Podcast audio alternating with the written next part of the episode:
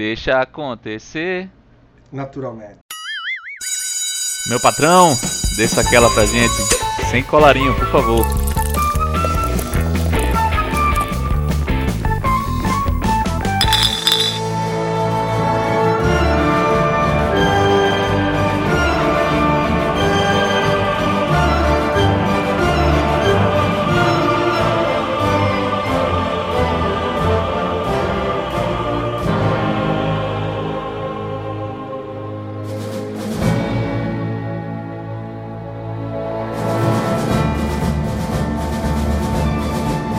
Fala galera, começando agora mais um episódio de Sem Colarinho no seu agregador de podcast favorito, Spotify, Deezer, iTunes, o que você preferir, tamo aí. Vou pedindo já inicialmente pra você seguir o Sem Colarinho no Instagram, @semcolarinho e no Twitter, @semcolarinho_.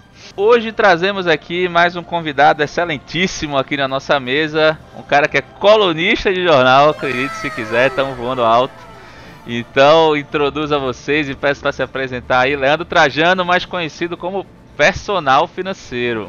Opa, Vinícius, coisa boa estar com você aqui nesse podcast, coisa boa estar no Sem Colarinho, então hoje tem muita conversa informal, muita ideia boa que a gente pode trocar, e bom estar com o público também, que vai estar acompanhando aqui com você, com a gente, esse papo que vai trazer muita coisa boa agora, né?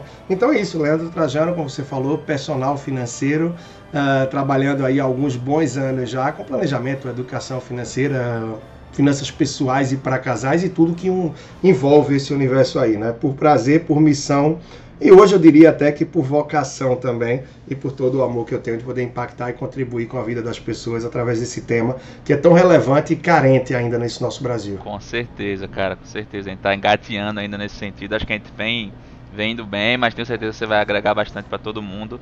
E vamos conversar aí que tenho certeza tem um mundo pra gente falar. Vê só, uma tradição aqui já do podcast é a seguinte. Eu vou te fazer uma perguntinha, você tem que responde de acordo com as regrinhas que eu vou falar, tá? Beleza. Eu quero saber quem é Leandro Trajano, só que você não vai poder falar o que você faz. Não vai poder falar nada de investimento, de finanças, nada do tipo. Você tem que falar quem é você. Pergunta pura e simples aí, filosófica. Tranquilo. Bom, de verdade, apaixonado por pessoas. Eu acho que cada pessoa traz uma história, cada pessoa traz uma vida, suas dores, suas conquistas e seus desafios. Então, eu gosto muito de olhar para as pessoas, percebendo muito mais a igualdade dela do que as diferenças. E é algo que hoje me faz sentir muito bem no mundo de tanta diversidade mal explorada que existe, né? De tanto preconceito racial, preconceito, atitude de orientação, decisão sexual, não importa. Então, eu sou apaixonado por pessoas nesse sentido, de viver, conviver e tentar aproveitar ao máximo, né? Sou muito determinado, muito focado, muito doado. Eu nunca falei essa palavra, depois vou ver até se existe, mas em tudo que eu faço, quando eu entro, eu digo, olha, é para rachar, ou vai ou racha, frase que eu ouvi há muito tempo do nosso lendário Ayrton Senna, né? Então eu sou daquele tipo, que não entro na briga, não entro na confusão não, mas também depois que entrar, eu quero fazer acontecer de todo jeito. Então, tudo que eu fiz até hoje, vida profissional, pessoal, familiar, quando eu entro numa coisa é de camisa, é tatuado, pai de Theo, minha esposa Ana Paula, filho dos meus amados pais, e sou muito família, e nessa fase aí de pandemia, de quarentena, vivendo tudo isso intensamente, eu acho cada que da forma que deve ser, né? Não mudei, como muita gente fala que só se abriu os olhos para isso agora, né? Mas não é bem isso, e gosto de esporte, atualmente acima do peso, mas já quem não, né? Quarentena tragou a galera. Mas confesso que eu já vinha de antes, mas até que a quarentena não foi o mais pesado. Desculpa agora. Pelo menos agora, pô. Melhor deixar passar por aí, né? Mas assim, muita gente tira onda comigo, mas eu digo, eu sou maratonista, e a gente vai correr maratona quando? Em 2015, mas quem é maratonista uma vez nunca deixa de ser. Correu maratona é maratonista, então, eu tava acima do peso na minha academia, mas chegava lá, batia na mesa e falava com os professores, com os fortinhos, tudinho, eu dizia, eu quero saber quem daqui é maratonista. Enquanto já correu a maratona. Umas 10 meias maratonas, então gosto muito, porque acho que correr tem um pouco disso, de filosofia de vida, de você ser um momento consigo mesmo, é um cuidado que se tem. Não torno o melhor da forma. Eu li aquele livro do acho que é Phil Knight, o nome do cara, né? O fundador da Nike. Cara, muito legal o livro, não terminei ainda, tá faltando um pouquinho. Terminei embarcando em outro livro, eu tenho essa mania feia. Mas muito legal o relato do cara. Mas você sente a paixão do cara pelo esporte e que terminou virando um empreendimento gigantesco, né, cara? Muito pois legal. É. E as coisas acontecem de forma despretensiosa, né? Eu não posso falar muito agora porque eu não posso falar do meu trabalho, mas o que ocasionou ele foi despretensioso. Eu nunca planejei fazer o que faço hoje, nunca vislumbrei. Mas essa história que você falou aí de que eu tô num livro e parti para outro é uma que eu vivi também. Por muito tempo eu era religioso, no sentido de começar um livro, só saía para outro quando terminasse esse. Mas a bronca é quando você pega um livro que prendeu, que você não consegue avançar, que não lhe dá prazer, não lhe dá tesão, você passa meses no livro. Então, com o tempo eu aprendi que, pô, se o livro não tá bom, não tá fluindo, não tá entregando, abandonar o livro, faz parte. Né? Não é uma coisa rotineira de se fazer, mas você tem que assumir. Sim, sim. Saber qual abandonar e qual não. É, e dá para fazer a leitura de 2 ou 3 livros no máximo em paralelo, mas eu acho que fazer 2 é até saudável, né? De temas que você possa alternar. E algo que eu aderi muito também foi aí... Pô, podcast eu já gosto há muito tempo, né? Então tem também o meu podcast, eu gosto de podcast, acho arretado de escutar, mas os áudios, audiobook, o aplicativo lá, o... Não é jabá não, mas eles estão com sorte que a gente tá falando deles, né? Ou eu, pelo menos, o 12 Minutos. Eu não sei se você já ouviu falar. Já ouvi falar. Pô, aquilo é retado. Né, e tal. É retado. Então, quando é um livro... Não sei ainda, mas sei qual é. É, quando é um livro que não é prioridade, que eu quero muito ler, mas, pô, não tá no topo ali da fila, então eu aproveito o momento que eu tô tomando um banho, organizando alguma coisa em casa, tô num percurso aí de alguma coisa, em 10, 12, 20 e poucos minutinhos eu consigo captar partes. Já ouvi muito... Já ouvi muito audiobook também. Principalmente quando eu trabalhava me deslocando, ouvia muito viajando. É isso, então eu adoro viajar, adoro... Tem muita coisa aí, mas eu acho que já falei um pouquinho, mas é isso. É. Não, já deu pra sacar.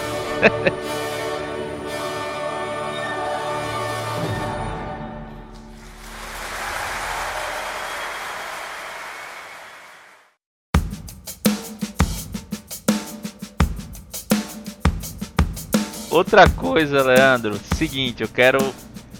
A outra tradição aqui é a seguinte, eu quero que tu se imagine aí, feche os olhos ou não, se você preferir, se imagine na seguinte situação.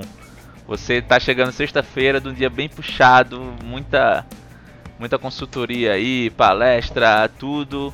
É um dia bem cansado, aquela semana que foi puxada, que chuveiro quente parou de funcionar, teve que tomar banho frio, aquela semana chata. Você chega sexta-feira dando graças a Deus, assim... Que não que a semana acabou porque aquele dilema da sexta, mas porque essa semana foi e você tá precisando relaxar, tá? E aí você chega no sofá, tira o sapato, se senta no sofá, bota o pé pra cima e abre uma cervejinha, não sei se nem você bebe, mas assim, você vai ter seu momento de relaxamento ali. E aí você normalmente vai colocar uma musiquinha pra esse momento. Eu queria saber que música é essa pra gente poder... começar aí, nosso dedito trigueiro colocar aí pra tocar e a gente começar oficialmente o episódio. Arretado, muito bom, muito bom. Pois é, no momento, nem sair de casa pra tirar o sapato eu consigo, né? Então eu só saio daqui do quarto pra sala pra gravar. A sexta-feira, eu não sou muito dessa turma do sextou e tal, nunca fui. Até porque pra mim é muito prazeroso o trabalho, eu sou apaixonado, adoro a segunda prazerosa. Então todos os dias são vividos bem intensamente. Mas atualmente... eu não tenho dúvida, eu te diria aí que seria o nosso amigo nordestino Wesley Safadão, né? Então gosto pra caramba, baixo astral, gosto das músicas e por outro lado, bom, né, gosto muito de reggae, de rock também, né? Eu não sou muito do pagode. Pagode não é muito minha praia, o samba, respeito, claro, mas o forrozinho, o reggae, o rock, mas atualmente eu tenho ouvido, tenho curtido muito essa fase também, o Wesley, muito da alegria que ele traz aí das ondas e tal. Tem alguma especial? Tem, Tentativas em Vão, que é mais antiga dele, arretada.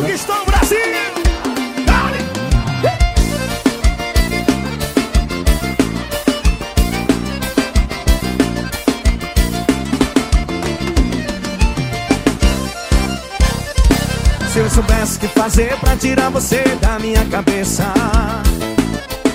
Um lado diz que quer ficar com você, outro diz esqueça. E se eu soubesse o que fazer pra tirar você. Essa é sensacional, acho que é a primeira sucessão dele assim, né? É. Ficar com você, outro diz esqueça. Mas acontece que meu coração não é de papel, que a chuva molha e as palavras se apagam. A minha mente gira feito um carrossel, tentando buscar a saída pra tirar você da minha vida. Que é isso? E vou querer viver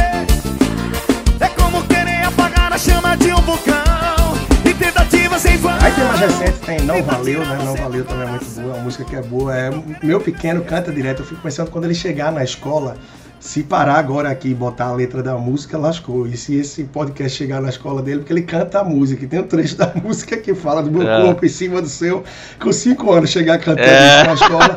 Mas já falei com minha esposa, eu disse, olha, se a professora, a turma reclamar na escola, eu vou dizer, depois de 8 meses em casa, você quer que ele esteja cantando o que mais? Tem que cantar um pouco do que escuta também, né? Na minha época, que cantava é o Chan, que tinha um monte de coisa ali, bem... Mamonas bem Assassinas, hoje ia ser então... tudo imagina, o que cantava então, Mamonas... isso é... Era um safadão de menos, se for pensar nesse lado, né? Boa, então Trigueirão, bota aí, bota as duas. Caveira, meu capitão.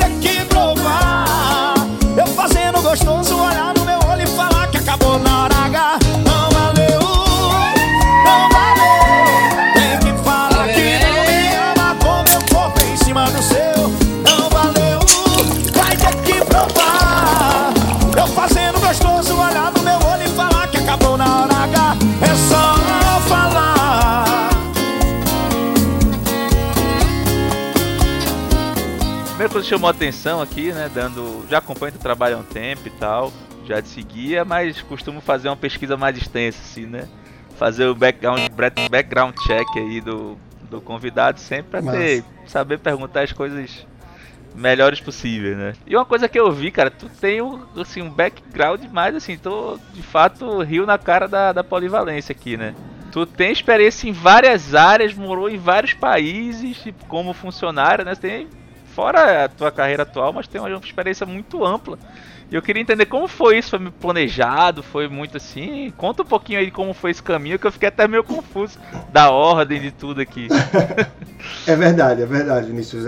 Até eu confesso que eu me impressiono um pouco com algumas conquistas que eu posso dizer, ou algumas experiências que eu vivi no passado e que parece coisa de cinema, muita coisa, né? Se for detalhar algumas histórias, eu vou tentar falar muito por cima aqui algumas delas, mas...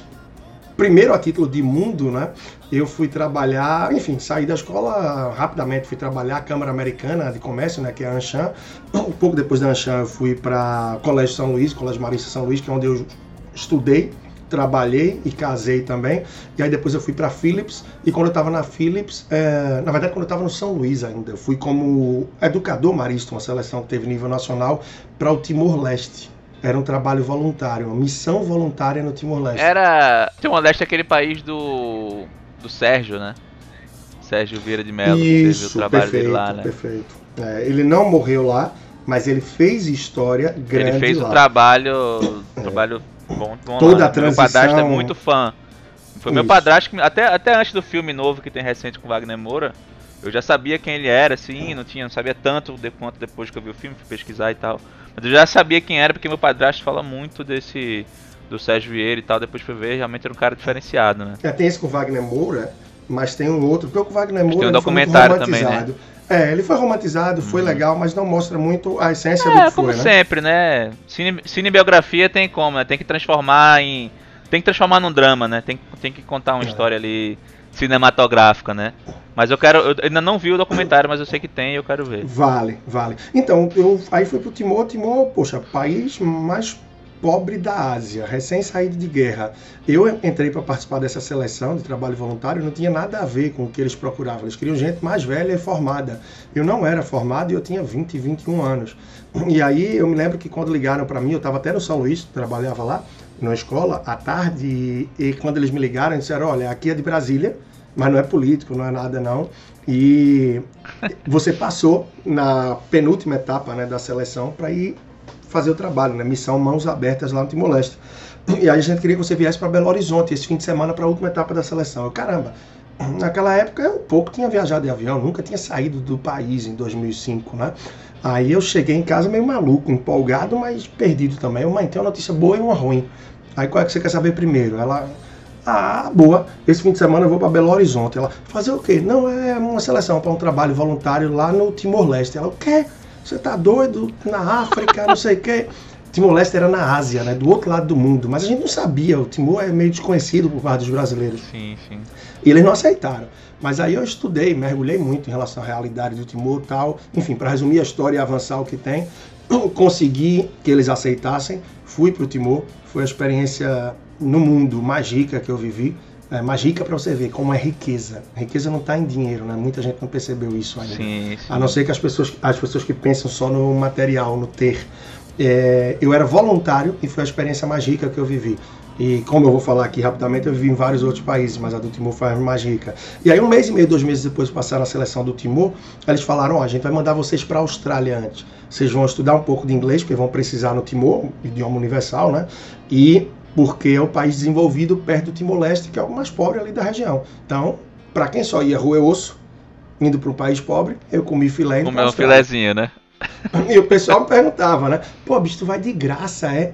Eu dizia, pois é, arretado, né? Só que as pessoas perguntavam, tu vai de graça? Tu vai para um país pobre, fundido, tudo, vai de graça, não vai receber nada. Eu disse, pô, eu nunca saí do país, eu já faço trabalho voluntário aqui. Eu vou de graça porque eu não vou pagar nada, arretado. É. Então essa era a minha percepção, diferente das pessoas. É, era de graça diferente dos dois, né? E muitos criticavam, diziam, pô, por que você não faz trabalho voluntário? E por que não faz aqui? O Brasil precisando tanto. Eu dizia, ó, já faço trabalho voluntário aqui desde 98. 7 anos que eu fazia trabalho voluntário. Eu dizia, então eu tô deixando o Brasil para quem nunca fez. Ou para quem não faz trabalho voluntário. Como é que você tá? Tá com tempo, tá fazendo agora? A pessoa não. Eu disse, pronto, pois é, começa o voluntário aqui, eu tô com o coração aberto para ir para o outro lado do mundo, ajudar as pessoas do outro lado do mundo que estavam precisando. Então foi rica a experiência no Timor. Depois de 1 ano no Timor e Austrália, voltei para o Brasil, disse que nunca mais ia sair do país, porque foi sofrido lá. A cidade que eu morava só tinha 6 horas de energia por dia, era a segunda maior cidade do país, mas só tinha energia 18 a 0 hora. É, eu era voluntário, então andava no transporte público da população. Surreal, né, pensar nisso. Sou de Recife, principalmente, né, pô, capital e tal. Total. E assim, não tinha essa história que tem hoje. Ah, você quer falar com alguém? Pô, faz uma chamada aí, um face como é que se fala ali, da Apple, agora falhou aqui a memória, enfim. Faz um WhatsApp vídeo, FaceTime. Não existe isso, não tinha Instagram para você mostrar como é que tava, como fez aí nosso conterrâneo que saiu viajando o mundo. Não, eu viajei muito, sofri muito, mas não tinha como ninguém ver meu perrengue, não. O pessoal nem ouvia falar. Conterrâneo tá falando de Anderson, né? É, mas eu não tinha. Ali ele fez uma novela da vida dele. Por sinal, eu vou aproveitar que você puxou ele, eu quero muito trazer ele aqui um dia, vou deixar registrado. E eu conheço um cara que é muito amigo dele, Vitor Iago. Vou deixar registrado aqui que eu vou mandar pra ele depois. Ver se eu consigo isso aí. Vai. Foi bom, eu tiro o chapéu pra o que ele fez. Muita gente começa a criticar. Não, sensacional, né, cara? Eu acho retado. E na idade, na situação dele, eu acho que como poucos, mas eu faria totalmente. Tem gente que tu faria isso? Rapaz, escuta um pouquinho mais do que eu vou contar aqui da minha história, você vai dizer se não faria. Só que eu fiz... não tá muito longe não, hein?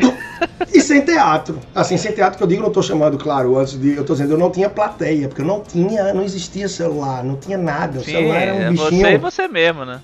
Mas foi arretado, foi uma puta experiência, foi muito bacana. Então, até ligação pra casa devia ser caro, né? Ligação pra ligar pra casa é um absurdo de caro, né? Eu tinha $100 de ajuda de custo. A 1 hora de internet na cidade que eu morava, que só tinha um posto, era $5. Eu tinha que gastar dinheiro pra comprar higiene pessoal, pra me locomover e para um bocado de coisa. Então eu usava 2 horas de internet por dia. Sabe como é que eu mandava um e-mail pro Brasil? Você vai rir disso e quem ouvir aqui. Eu tinha um pendrive, que na época era uma coisa rara. Era um pendrive de 128 MB, que hoje não é nada, né? Mas era uma coisa rara. 2005, um pendrive, todo mundo dizia, o que é isso? Para responder o e-mail, quando eu ia trabalhar na ONG alemã, que eu prestava serviço, no organismo da Unicef, em algum lugar, alguém que tinha computador e que estava com o computador ligado ali na internet, quando eu tinha gerador funcionando durante o dia na cidade, eu pedia licença à pessoa, acessava meu e-mail, salvava o e-mail no Word, quando conseguia outro e-mail, outro computador emprestado, eu respondia o e-mail, salvava no pendrive para quando conseguisse acesso à internet, pegar o pendrive, plugar e dar um enviar. Era quase uma carta. Cara, engenharia logística grande aí. Caraca. É, mas ali me permitiu, ali eu tive espaço, eu fui pra Indonésia, conheci lá Bali, Jakarta, rodei pra caramba, depois voltei pro Brasil, como eu disse, nunca mais queria sair do Brasil, mas aí eu fui trabalhar na Philips, logo veio o convite da Queiroz Galvão, que era uma empresa que estava na minha listinha das que eu sonhava trabalhar, e chamando pra ir pra fora do país, e pra trabalhar fora do país, 2007. 2005 foi o ano de Timor-Leste. 2007, construção civil... bombado. bombando. Começo da Queiroz lá em Angola, dos 2 primeiros anos, era uma empresa, como eu falei, estava na listinha, eu tinha o desejo, o sonho de trabalhar, ia sair do país, agora não mais como voluntário, mas na minha área de trabalho, remuneração cerca de 4 vezes maior do que eu tinha aqui, então eu pensei, pô, chegou a hora. Agora eu vou começar a mergulhar nesse universo de planejamento e investimentos, por quê? Porque sozinho, eu digo, solteiro, morava com meus pais, não tinha despesa, ia ganhar relativamente mais. Era controlado, era organizado. Mas agora ia ser controlado, organizado e entrando uma receita. Então eu posso me cuidar para ter um futuro um pouco mais organizado e acelerar algumas coisas que podem ser válidas. Né? Não mirando a uma riqueza. Teve muita gente que fez isso, né, cara? Teve muita gente que fez, ó, passado tantos anos lá, vou antecipar aqui, vou voltar, vou comprar um apartamento, vou voltar para fazer alguma coisa. Conheci muita gente. Até porque eu sou da área, né? Sou engenheiro civil de formação, né? Ah, bacana. Então, conheço muita gente que o pai foi, gente que foi. Conheço, inclusive, eu entrei na empresa que eu tô hoje porque um cara foi pra, acho que foi até Angola, inclusive. Foi pra Angola pra trabalhar lá e tal. Então, assim, foi um movimento que realmente teve, né? Para mim foi muito aprendizado, é uma empresa que até hoje eu tenho um carinho muito grande, foi muito aprendizado, a experiência foi rica, foi tudo muito bom, passei 1 ano e meio lá, passei mais tempo do que devia trancado na faculdade, a empresa escreveu uma carta para a faculdade na época pedindo para estender o período que eu podia trancar, porque eu já tinha passado 1 ano fora antes, mais 1 ano e meio em Angola, depois voltei assumindo função maior aqui, depois fiz uma transição da Queiroz Galvão que fui para a OAS, aí nesse meio tempo eu juntei um dinheirinho quando estava em Angola e juntei milhas, que já é fruto da educação financeira, afinal muito brasileiro, muita gente que eu faço atendimento, que eu conheço, eu vejo que fica milionário com LH, cheio de milha, mas não junta dinheiro e na hora de viajar tem milha, mas não tem o recurso para se hospedar, para fazer o lazer e para comer e termina que estraga a milha. Simplesmente o pessoal que deixa vencer. Então, não, eu usei minhas milhas. Compra aspirador de pó.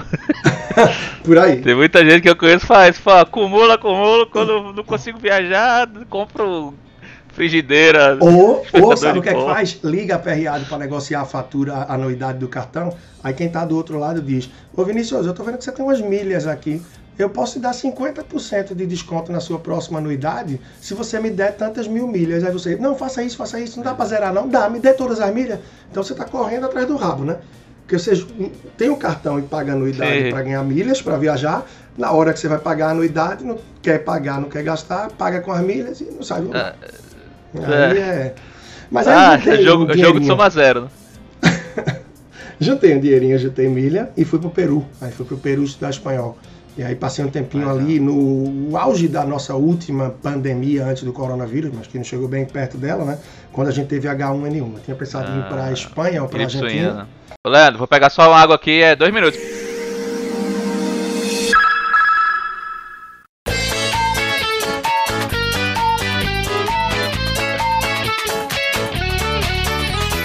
Museu de Zoologia para conhecer os animais empalhados.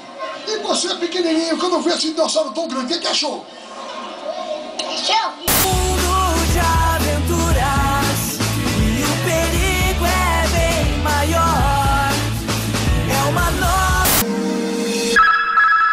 Então, eu no auge ali da H1N1, eu pensei em ir para a Espanha ou Argentina, mas a Espanha estava muito fechada porque estava com crise de emprego também, esses problemas todos, e a Argentina estava com muito caso da gripe suína. E aí eu fui pro Peru. O Peru foi fantástico, experiência de espanhol e tal. Depois voltei pro Brasil, finalmente terminei faculdade, 7 anos e meio para estudar administração, e aí segui carreira. Fui pra Bolívia. Isso tudo tu estudava ainda? Estudava. Não era nem formado. Caraca, velho. Passei 7 anos e meio para terminar a administração, 7 anos e meio. E aí eu fui pra Bolívia, trabalhando na OAS, depois fui pro Equador, 1 ano na Bolívia, lá em Potosí, na terra do glorioso Real Potosí, fui para jogo deles e tudo, uma cidade com 4.090 metros de altitude. Pô, legal. Equivalente ao prédio de 1.100 andares. Como é que é isso? Nossa, eu não conheço ninguém que morou na cidade na altitude. Assim, olha, é muito alto, né? Minha mãe foi nadadora, né? Então tem essa parada de treinar na altitude e tal, antes de competição importante. Então só conheço gente que foi assim, mas morar, não sei, tem alguma diferença? Tem a parada lá da folha de coca, né? Que o pessoal masca para poder amenizar o impacto, né? Como é que é isso? Como é que foi essa experiência? É isso. Peru, eu fui antes de morar em Potosí, eu fui pro Peru. Peru eu morei em Cusco, né? Então Cusco tinha 3.500 metros de altitude, também bastante alto. Então para mim Potosí foi muito tranquilo. Foi quase como a transição quando eu cheguei em Angola. Eu cheguei em Angola, o pessoal tinha dito, ó, a gente tá chamando você também porque você já morou no Timor-Leste. Todo mundo que tá vindo para Angola, tem muita gente amarelando. Né, porque o pessoal reclama e tal. Quando eu cheguei em Angola, eu morava em Luanda, eu olhei, tinha shopping, churrascaria, vida noturna, tudo mais. Eu disse, pô, o pessoal tá chiando com isso aqui. Tô em Nova York. Eu não tinha energia no Timor-Leste, eu não tinha nada, eu tava acabado. Isso aqui é um paraíso. Aí eu cheguei na Bolívia, pô, a Bolívia também tinha condição, enfim. Aí Peru, altitude, em Cusco tem isso, né? Quando você chega no lugar de altitude, não dá você pegar a mala logo, sair andando, subir escada, andar rápido. Não, você tem que ir com calma. Logo que você chegar no hotel, numa acomodação, eu sugiro, por experiência, dormir 1, 2 ou 3 horinhas, porque o seu organismo vai começar a se acostumar a funcionar com aquele ar rarefeito. E isso vai fazer trabalhar melhor. A pessoa que já sai do avião, vai lá na esteira, pega a mala, sai correndo e tal, é um dos primeiros que já recebe oxigênio no aeroporto, não dá muito certo. Eu me lembro que eu cheguei na Bolívia, lá em Potosí, né? Você chega em Santa Cruz da Serra, de Santa Cruz você vai para Sucre, de avião, de Sucre você pega um carro para ir para Potosí, né?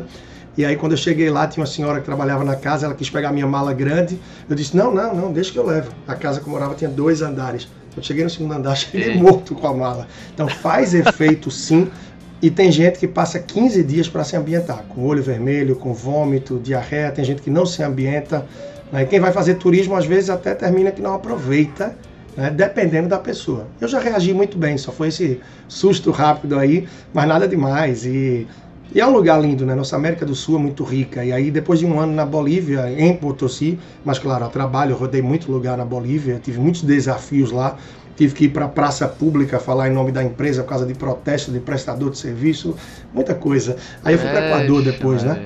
E aí fui para o Equador, também incrível, foi legal. Voltando para a Bolívia, a obra era entre Potosí e Uyuni. Quem está ouvindo a gente aqui não conhece o Salar de Uyuni. O Salar de Uyuni é um lugar sensacional, um deserto de sal. Uma das maravilhas do mundo, não tenho dúvida. Já vi foto, isso aí, muito bonito. E aí depois Equador passei um tempo, do Equador fui pro Haiti eu cheguei no ano do terremoto, passei um ano e meio no Haiti, tudo isso crescendo na carreira, crescendo de remuneração e cada vez mais mergulhando. Ah, mas chegou no ano do terremoto, depois do terremoto? Depois do terremoto. Eu cheguei depois do terremoto. Ah, caraca. Eu tinha a chance, talvez eu fosse chegar lá, eu só me liguei nisso anos depois. Talvez eu fosse chegar lá no dia do terremoto, só que a empresa me mandou para a Bolívia naquele dia. A empresa estava entre me mandar para a Bolívia e para o Haiti. No começo o contrato foi para a Bolívia, mas uma semana antes eles disseram, talvez a gente mande você para o Haiti. E aí eu cheguei dia 12 de janeiro de 2010 na Bolívia. Se eu tivesse chegado no Haiti, eu teria chegado pouco antes do terremoto, por causa do horário que fecha o aeroporto, porque não pousa avião à noite, que não tem condição no aeroporto do Haiti devido à iluminação e tal. Mas a vida me mandou depois do Equador pro Haiti, e no Haiti eu morei em Camperran, que é uma cidade que tem no centro, na região central do país do Haiti, né? Depois eu fui para Jérémie. O Jérémie é lá no extremo do Haiti, é como se fosse o Acre do Haiti, é bem isolado, é bem longe, é bem distante. Morei lá por 9 meses em Jérémie, 3 ou 4 meses em Camperran e outros 4 meses em Porto Príncipe. E aí foi muito desafio, porque aí eu evacuei de furacão lá, né? Tem aquela temporada dos furacões que pega tudo aquilo lá. E aquela região sul da Flórida, Estados Unidos, Caribe. Aí eu peguei furacão, liderei a operação de evacuação de furacão no Haiti. Tive que ir para a República Dominicana, porque eu fui um dos últimos a sair da empresa, com espaço aéreo fechado. E aí eu falei para o motorista, o piloto do avião, que a empresa tinha lá, eu falei, Ed, o espaço aéreo do Haiti já está fechado. Como é que a gente vai voar? Ele disse, Leandro, o espaço... Ele era dominicano, né? Mas falava um portunhol. Leandro, o espaço aéreo do Haiti fechado e nada, meu irmão. Deja que nós outros vayamos agora mesmo. Então, aí pronto, saiu voando e acabou. Se a gente chegou lá, naquela altura eu nem fiz a saída do país, porque como o espaço aéreo estava fechado, não dava para pousar no aeroporto, descer o passaporte e carimbar, né? Então... Migração nada, né? Aquilo ali a gente pegou o avião e foi direto. E aí depois... Mas não podia dar problema não pra chegar lá, pra carimbar na chegada? Eu nem me lembro mais como é que aquilo foi resolvido. Mas eu fiquei com medo na época. Mas não deu não. Foi tranquilo. E aí depois eu fui pra Gana ainda, né? E como é que tava o país quando chegou lá, assim, destruição e tal? Não, tava, olha, a título do terremoto, bastante. O furacão terminou sendo só um susto, mas aquele furacão que eu precisei evacuar, ele não atingiu o Haiti. O furacão, diferente do terremoto, ele tem uma previsão, né? O furacão tá vindo, grau 1, mas aí ele tava vindo em direção... É, tem a previsão, mas ela não é tão precisa assim, né? Isso, mas tem uma previsão diferente... Muitas vezes por cautela, né? Diferente do terremoto. O terremoto não tem o que fazer, né? Mas estava destruído. Eu tive a oportunidade de, por um trabalho da empresa uma vez, viajar uma parte grande do Haiti de helicóptero. E naquela oportunidade o helicóptero sobrevoou muito baixo e eu vi ali de cima claramente o que eu via frequentemente de baixo, a destruição. O Timor-Leste é muito pobre, como eu falei, é o mais pobre da Ásia, a Bolívia é o mais pobre da América do Sul, mas o Haiti é lindo, mas é miserável, entendeu? No sentido de densidade demográfica muito grande, não é um país industrializado, não é um país estruturado, tem uma corrupção muito grande e as pessoas ficam muito largadas e é muita gente, é diferente do Timor, que é um país pouco populoso. E isso torna as condições de higiene no Haiti muito precárias. O período que eu tive lá teve um surto de cólera muito grande. É muito desafiador, é muito duro ver seres humanos nas condições que a gente vê nesses lugares. É muito triste, muito... Imagino que deve ser uma parada muito, muito life-changing, uma experiência dessa assim, né, cara? Você volta pensando na vida, que o negócio deve ser de fato uma epifania, assim, né, cara? Você se sente impotente. Um pouco de curiosidade, deve ser um negócio bem... De fato, choque, né, cara? Você vê assim... e por mais que a gente veja... Mas que a gente veja miséria, a gente veja... Mas assim, eu acho que é outro nível quando é um negócio assim, que é o país tudo... Assim, deve ser diferente, cara. Eu vou falar rapidamente, Vinícius, duas cenas do Haiti que foram... Pô, eu podia lembrar 10 aqui que foram marcantes, mas eu vou falar das duas que me vieram à cabeça agora. A primeira noite que eu saí do canteiro de obra, quando eu estava em Jérémie, que entre o canteiro de obra, que já era no trecho da estrada, e a casa que eu morava, eram uns 20 minutos. E aí tinha uma boa parte do trecho que era completamente escuro até chegar à cidade, que também é escuro à noite, não tem muita condição. Eu me lembro que veio o motoqueiro com uma pessoa atrás e a moto dele não tinha luz, não tinha farol. Sabe como é que esse cidadão iluminava? Ele botava o celular na boca, ou ele ia com a mão guiando o guidão e a outra ele ia com a lanterninha do celular para tentar ver o asfalto. Caralho. O que é que eu fiz? Eu fui atrás dele com o farol para iluminar, ele pedindo para eu passar e eu bem devagarzinho. Eu fui até chegar na cidade iluminando o caminho dele. São tijolinhos que a gente pode botar na construção da vida e das coisas e das pessoas. Em muitos lugares que eu passei, eu acho que de alguma forma eu me esforcei e contribuí, foi positivo, né? E aí uma outra história que já, claro, é interessante também, mas não é talvez tocante como essa, várias vezes, mas eu me lembro que uma vez eu fui chegar no aeroporto de Jérémie, nessa vez eu fui de avião, às vezes ia de carro, enfim, dependia muito.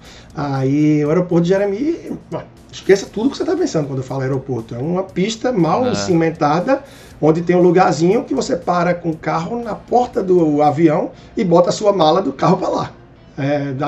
Da mala do carro para a mala do avião.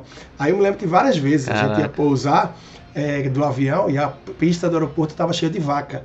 Aí eu já tinha o telefone dos meninos que ficavam ali vendendo fruta perto do aeroporto. Jesus. Aí o piloto falava, Leandro, liga aí para teus meninos que a pista tá com as vacas dele para tirar.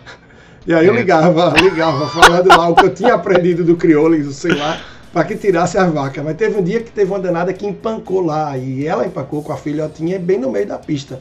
E a gente voando, e ele, essa gasolina tá acabando, minha irmã. E aí o menino empurrou lá com o outro, conseguiu tirar.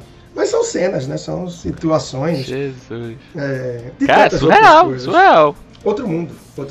A minha carteira lá do Haiti, do banco, é como uma caderneta de poupança. Talvez o pessoal muito mais novo aí não saiba que a poupança é o sobrenome, o nome é caderneta. Por que era caderneta de poupança? Porque você ia literalmente com um caderninho e lá se registrava quanto você depositou, quanto você tirou, quanto rendeu e o seu extrato ia sendo registrado ali. Em 2005, quando nada mais funcionava assim, no Haiti, a minha conta bancária era com a cadernetinha que eu tenho guardado até hoje. Então, tudo que entrava, saía da minha conta e que eu tirava era registrado nessa caderneta. E ali era o meu histórico no banco. Eu estou falando de 2005. Eu passei na Bolívia, não era assim. Passei em tantos outros lugares e não era assim. mas assim era no Haiti. E aí depois eu fui para Gana, como eu falei, voltei para a África, não mais a África portuguesa, né? Mas uma África que foi um país da África que foi colonizado pela Inglaterra. A África tem uma pluralidade muito grande, as pessoas são muito... nós somos muito ignorantes ao falar da África, né? Porque a África tem 54 países aproximadamente, com uma pluralidade de cultura, de religião, de formas de vida e de cores, e isso eu pude ver em outros países que eu viajei por lá, em outras possibilidades, e pelo fato de ter morado em Gana também, e aí eu já fui com a foice na mão, fui para começar a empresa do zero, tudo do zero, e já imerso, só que por demanda das pessoas desse universo, planejamento e educação financeira. Aí eu me lembro que teve uma amiga da embaixada que falou, poxa, eu não estou conseguindo me organizar da melhor forma, tu cuida bem que só teu dinheiro e tal, me ajuda aqui, como é que eu posso fazer? Quando eu vinha para o Brasil de folga, sempre tinha um amigo que dizia, velho, quando você chegar, fala com fulana, porque pô, a gente já é noiva, a gente vai casar, ela poupa, mas saindo de casa não faz milagre, ela não quer investir, só quer deixar na poupança porque fica com medo. Aí outro amigo, ó, meu irmão tá ganhando dinheiro, agora tá se endividando. Quando via, troca uma ideia com ele, e aí eu trocava essas ideias, conversava com as pessoas, esses papos iam dando certo, e o pessoal ia dizendo, bicho, faz uma consultoria, e eu ria. Eu dizia, consultoria, isso é um hobby, pô, tá maluco? Isso é...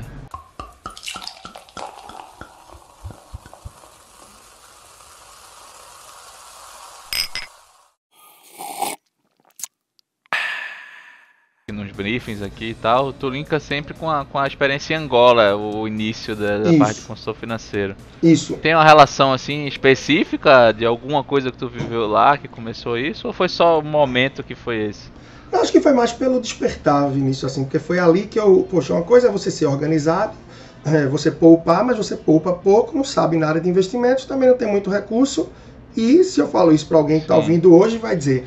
Ah, isso é procrastinação, isso não sei o quê. Não, na época de 2007 não tinha ninguém para encher o saco desse jeito na rede social, não tinha ninguém que falava de finanças, era só o Gustavo Cerbasi. Então ali foi a primeira vez que eu peguei um livro do Cerbasi, poucos anos depois eu peguei O Homem Mágico da Babilônia, Pai Rico, Pai Pobre.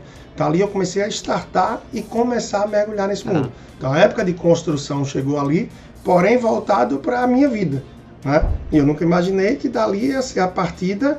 para que eu pudesse depois ajudar uma quantidade de pessoas... Cara, o Gustavo Cerbasi é um cara que tá há um tempão, né, cara? Puta referência. Eu vi até que tu trocou ideia com ele, né? Não sei se foi o podcast, mas eu vi que tem um vídeo teu com ele, que ele falou um negócio bem legal, que eu até anotei aqui, a gente vai falar depois. Ah, mas assim, essa questão de ser organizado com dinheiro, de poupar, isso vem desde de infância e tal, ou começou depois de velho? Não, eu sou bem novo ainda, eu sei que tá me chamando de velho, né? Mas tudo bem. Não, depois de velho, mas depois de adulto, depois de adulto, perdão.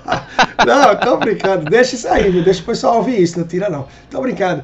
Eu acho que eu sempre fui planejado, tá? Todo mundo que foi planejado, que é organizado, eu acho que alguma fase da vida ouviu as pessoas chamarem de pirangueiro ou qualquer coisa do tipo, né? Eu acho que se você já ouviu isso um dia, você tá no caminho certo. É porque essas pessoas não têm pirangueiro, pra quem não é de Recife, tá, pessoal? Pirangueiro é pão duro. Isso. Seria pão duro, seria o teu mais nacional. Tem murrinha, pão duro, tem um bocado, né? É... Mas é isso. Porque é pão duro. Lá em Fortaleza, pirangueiro é tipo maloqueiro, tipo galeroso, assim. Essa eu não sabia não, vivendo e aprendendo. É, lá em Fortaleza é assim. Tanto que quando eu falava, o pessoal achava estranho. Pão duro, né? Pão duro, né? Pão duro, né? Ah, bom! Pão duro. Então, e na verdade não era. Eu sempre procurava ter clareza de minhas prioridades e fazer as escolhas daquilo de acordo com aquilo que eu acho que era mais importante para mim. Então, você sendo mais novo e com pouco recurso, tem que refletir melhor. Né? Então, eu me lembro que, por exemplo, eu comecei o meu primeiro transporte, eu ia para o trabalho, quando era lá no São Luís, eu ia de bicicleta.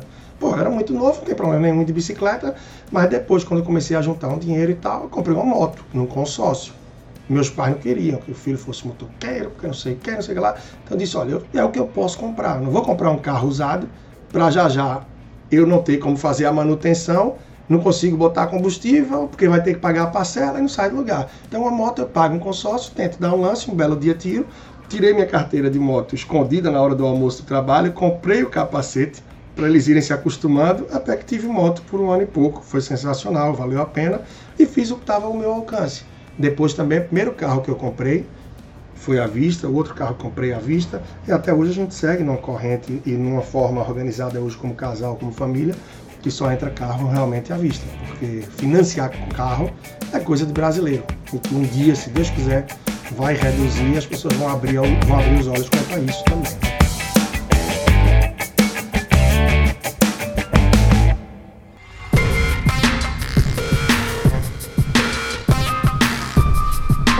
A ideia de fato trabalhar como consultor financeiro, assim, quando foi o momento que veio assim, vou fazer isso uma carreira? Lembra da tua primeira consultoria paga? Como é que foi? Lembro. Godoy veio aqui, acho que tu grande conhece, né, Saulo? Conheço. Ele veio, eu lembro se ele falou aqui, eu falo conversando com ele em off, mas ele falou da primeira consulta dele e tal, como foi, é bem engraçada a história. Olha, de como eu comecei foi o seguinte, né? Eu voltei pro Brasil e aí assim, não queria prestar serviço para ninguém, eu queria ter meu negócio, queria começar a montar e tal, mas com boa parte das pessoas que tentaram fazer isso tropeçaram muito, né? Eu tropecei muito no começo.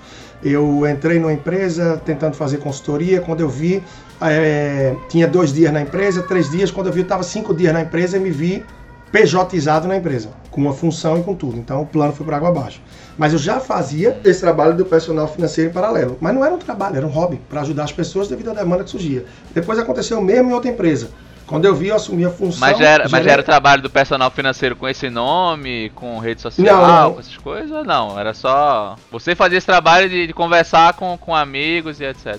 Esse que eu digo que eu me vi PJizado em empresas, foi trabalho em determinadas áreas em empresas, que eu ia para dar uma consultoria, para dar uma ajuda e tal, terminava me vendo contratado e estando todos os dias lá. Mas em paralelo, eu fazia à noite alguns atendimentos, já com esse trabalho do personal financeiro. Que o que é que aconteceu? Chegou uma altura que eu disse, não é isso que eu quero, tá? PJizado, que eu trabalhando em empresa. Eu quero ter contratos, eu quero ter clientes, eu quero ter diferentes fontes de rendas e mais tranquilidade e flexibilidade, por mais que para isso eu trabalho muito. E aí eu pensei, analogia, se eu montar uma oficina para consertar motor de BMW e Mercedes, arretado, muito bom. Mas peraí, quem é que vai ser meu público? BMW e Mercedes, pouca gente tinha isso em Recife em 2013. Né? E a maioria das pessoas que tivessem, certamente iam fazer a revisão na concessionária, na autorizada. Aí eu disse, tem que ser uma coisa mais aberta, não pode ser só para quem tem isso, para quem é aquilo. Aí foi quando me veio a cabeça, esse negócio da educação financeira que o pessoal tanto me fala. Peraí, dinheiro, quem é que pode ser meu cliente? Todo mundo. Quem está ouvindo aqui tem potencial para usar algum serviço ou produto meu. Porque a pessoa se dá bem com o dinheiro, eu posso ajudar a poupar mais ou a entrar no mundo dos investimentos. Tá? Se a pessoa está enrolada, eu posso ajudar a desenrolar e ter uma vida financeira mais saudável. Então, muda, não é mais quem tem Mercedes e BMW, analogia que eu falei. Eu tenho agora um potencial enorme para ter cliente. Então eu disse, eu comecei aqui e vou estruturar isso. Então, eu já fazia palestra desde 98, que eu fui de Grêmio Estudantil, então eu fazia palestra sobre liderança, tinha escolas que amavam. Eu fazia depois palestra sobre trabalho voluntário, porque eu fiz trabalho voluntário por muito tempo, depois sobre voluntariado internacional, pelo fato de ter ido para o mundo fazer trabalho voluntário, depois sobre carreira internacional. Agora eu vou virar a chave. Eu vou falar sobre educação financeira, investimento e planejamento financeiro. E aí eu estruturei palestra, organizei um modelo de consultoria e essa base eu sigo até hoje para minhas mentorias e consultorias, não é? E isso foi começando muito sutil, porque não era um projeto de vida, isso não era nem um plano B. Isso era um hobby para atender as demandas que as pessoas diziam, vai bicho, faz. Então eu disse, já que eu vou fazer, eu não posso fazer de qualquer jeito. Então que seja organizado. E aí o primeiro casal que eu atendi foi de um primo e a esposa dele. Ela sempre falava para mim, tu leva o maior jeito e tal. E aí sabia que eu era organizado financeiramente, que eu já tinha conversado com muita gente sobre isso, inclusive com eles. E aí ela tinha instigado, no sentido, faz um trabalho mesmo com a gente, uma coisa comprometida, ou assim, compromisso, estruturada e tal. Eu pedi um tempinho, organizei e aí fiz um período aí que foi muito bom, foi muito positivo para eles, foi muito positivo para mim também. Em seguida veio mais um casal, e no começo foram casais, mas o foco inicial mesmo, quando eu comecei a estruturar isso, é engraçado. É personal financeira, porque é um nome ligado meio também a trabalho personalizado. Isso que já ia pegar, que bom que você emendou. Eu ia perguntar de onde é que veio o nome. Eu acho o nome muito bom, cara, acho o nome sensacional. Assim. São duas coisas, Vinícius. Uma, porque é um trabalho personalizado, tá? A não ser quando a pessoa vai fazer, claro, um curso online, algumas coisas não tem como ser olho no olho e personalizar, mas eu faço com muito esmero tudo, então quem já fez um curso online, alguma coisa minha, sabe como é rico aquilo que eu levo em cada produto, em tudo que desenvolvo, né? Então, o personal era nesse sentido, porque é um trabalho personalizado, as pessoas querem um pouco de reserva para falar sobre o tema, então eu queria fazer algo customizado. Era personal financeiro porque eu não queria... Queria ter uma marca, como se fosse de empresa, de um negócio. Então, eu comecei antes... Sensacional! Eu comecei antes como o meu trabalho, não foi nas redes sociais. Muita gente começou pelas redes sociais, a rede social veio depois. Aí quando veio o Instagram, tá? Que eu até arrisco dizer, eu acho que eu fui um dos primeiros a ter um perfil no Instagram falando sobre o tema. Eu nunca fiz a pesquisa, mas se você fizer a pesquisa aí, eu acho que fui um dos primeiros a abrir. Só que por muito tempo eu não era ativo, né? No ano 2016, eu com outra empresa, com outro negócio, 2015, eu postava uma vez no mês, a cada 2 meses, sei lá. Então, mas aí o que é que eu fiz? Eu botei o nome personal financeiro no Instagram. Foi mas o nome já existia antes do Instagram. Ele já era o produto, já era personal financeiro. Isso. Antes do... E eu usei no Instagram, porque não tinha ninguém com o perfil, usei para o seguinte, que eu não queria botar o meu nome. Eu não queria que as pessoas aderissem à ideia e ao meu perfil, que na época o Instagram era muito menos do que é hoje, porque iam dizer, eita, é Leandro, que eu te indiquei, que está começando um trabalho, que fez um trabalho sobre isso com fulano, com cicrano, que fez uma palestra. Eu queria que as pessoas aderissem à ideia por gostar das ideias e da minha forma de expor. Então não botava foto, não botava o nome, só era personal financeiro. Então era raro alguém conectar ou entender. Com o tempo que as pessoas foram identificando, eu botei foto, botei o nome, fui expandindo e tal. E aí foi crescendo, né? Com o tempo foi surgindo muita indicação, o trabalho ia fluindo, quem fazia indicava outra pessoa. Até hoje é muito forte indicação para mim, é muito forte a quantidade de pessoas que vem por indicação.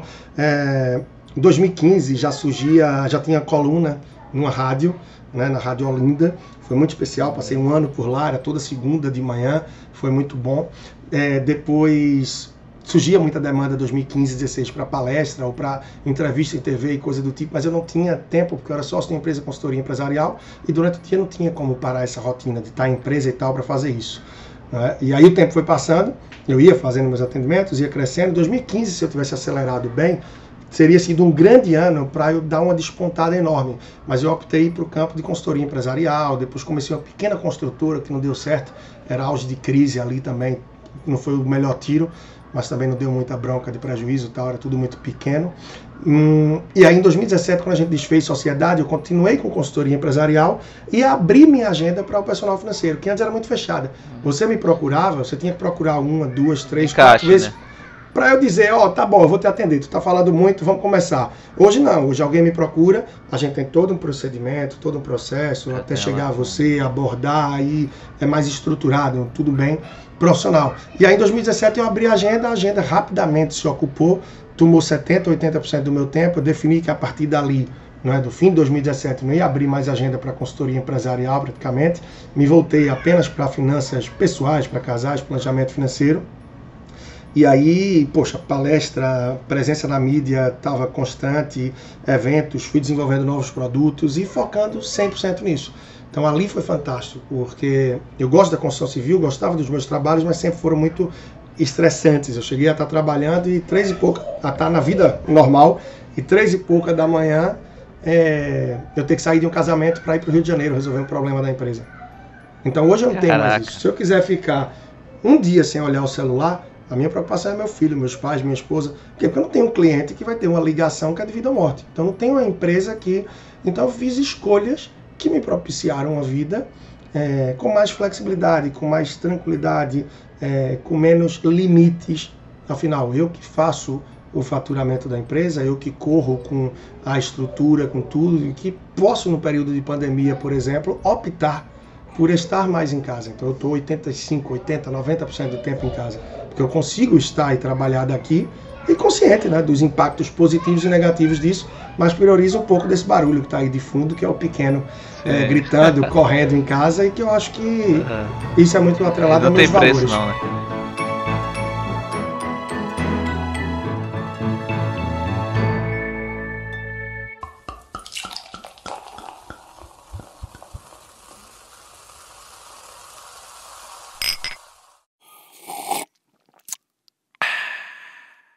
Ver a parte de rede social,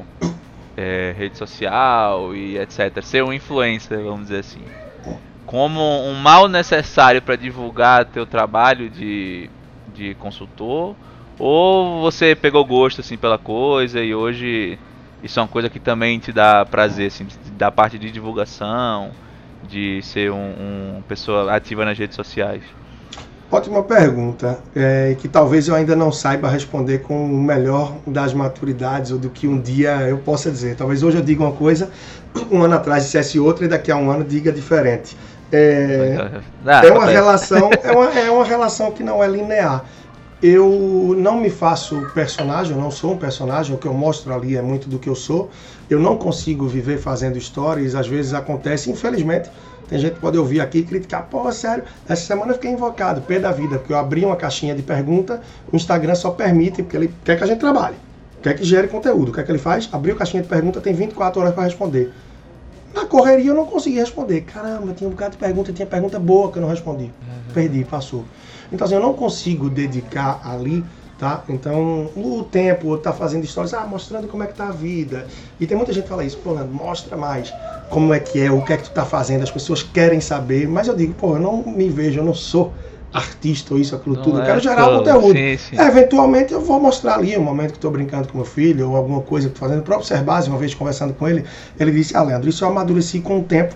O pessoal do marketing digital me dizendo, Cerbasi, mostra a tua cidade, quando viajar mostra as coisas, você é de Recife, é uma cidade riquíssima, então sempre que eu vou no Recife Antigo eu mostro alguma coisa, em minhas viagens eu compartilho um pouco, mas com cuidado para não exceder, para não parecer também que é mostrando alguma coisa, se estou viajando, mas eu encaro de forma muito tranquila, te respondendo de forma mais assertiva, tentando isso, eu encaro de forma muito tranquila, não acho que eu vivo para o Instagram.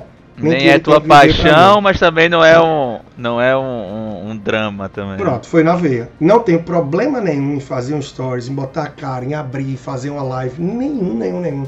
Faço palestra há muito tempo, falo rádio, TV, tudo que precisar, não tem problema nenhum. Mas eu não me vejo, nunca me coloquei como obrigação. No passado eu passei um tempinho mais... menos atuante ali, sem problema. Eu tinha outras rotinas, eu tenho outras coisas. Então eu não deixo de gerar conteúdo. Toda semana eu tenho conteúdo em blog, toda semana eu tenho 3 episódios de podcast, atualmente muito mais pílulas, mais curtinhas, mas já estamos em 340. Você que faz podcast sabe como é e tudo isso. É uma jornada, né? Mas também talvez seja um pouco diferente, porque hoje o meu podcast não é muito nesse sentido riquíssimo do seu, de entrevista, do papo. Então, hoje eu trabalho multiplataforma. Eu gravo um vídeo do YouTube, esse vídeo tem o áudio extraído, ele vira um podcast. Joga em tudo, né? E aquele conteúdo a gente trabalha em texto, que ele é lapidado para alguns veículos que eu escrevo, de Pernambuco, Bahia, Tocantins, Rio, acho que eu pretendo fazer algo assim também no futuro, transformar em vídeo, porque tá muito no início ainda, tem restrição de orçamento, tem tudo. Mas eu pretendo também de ser gravado, só ver, eu acho que você vê a pessoa, vê a expressão facial. É outra parada, quem faz isso bem coisa, né? É o Pedro Quintanilha, que eu gosto dele, depois você dá uma sacada, ele tem feito os podcasts dele e colocado no YouTube, sempre assim, dessa forma ele tem feito, então é muito rico, é muito legal. E aí ele extrai o áudio e joga no podcast. Então, a minha coluna na TV, eu tiro e a gente joga lá, dependendo da minha participação na TV, do conteúdo, se valer, a gente extrai o áudio e a gente bota no podcast. Teve muitas entrevistas, no começo eu fazia a playlist de Carona nas Finanças, meu podcast nasceu assim.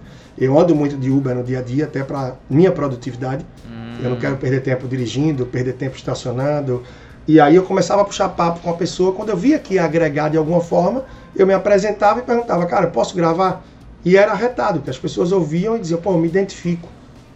Então, de Carona nas Finanças... Cara, tu conversava com o motorista do Uber? Com o motorista do Uber, do táxi, e aí eu peguei... Cara, que legal, cara, que ideia sensacional, velho. Era retado, eu peguei isso no pico de crise. Caraca, então, eu peguei engenheiro, vou ouvir. Pô, peguei engenheiro, peguei psicólogo, peguei as pessoas de mais diversas profissões que estavam ali, peguei taxista falando de Uber, taxista que se emocionou e chorou, gente que se endividou, gente que tinha uma vida humilde, mas juntava dinheiro, viajava para a Europa e no fim do ano já ia...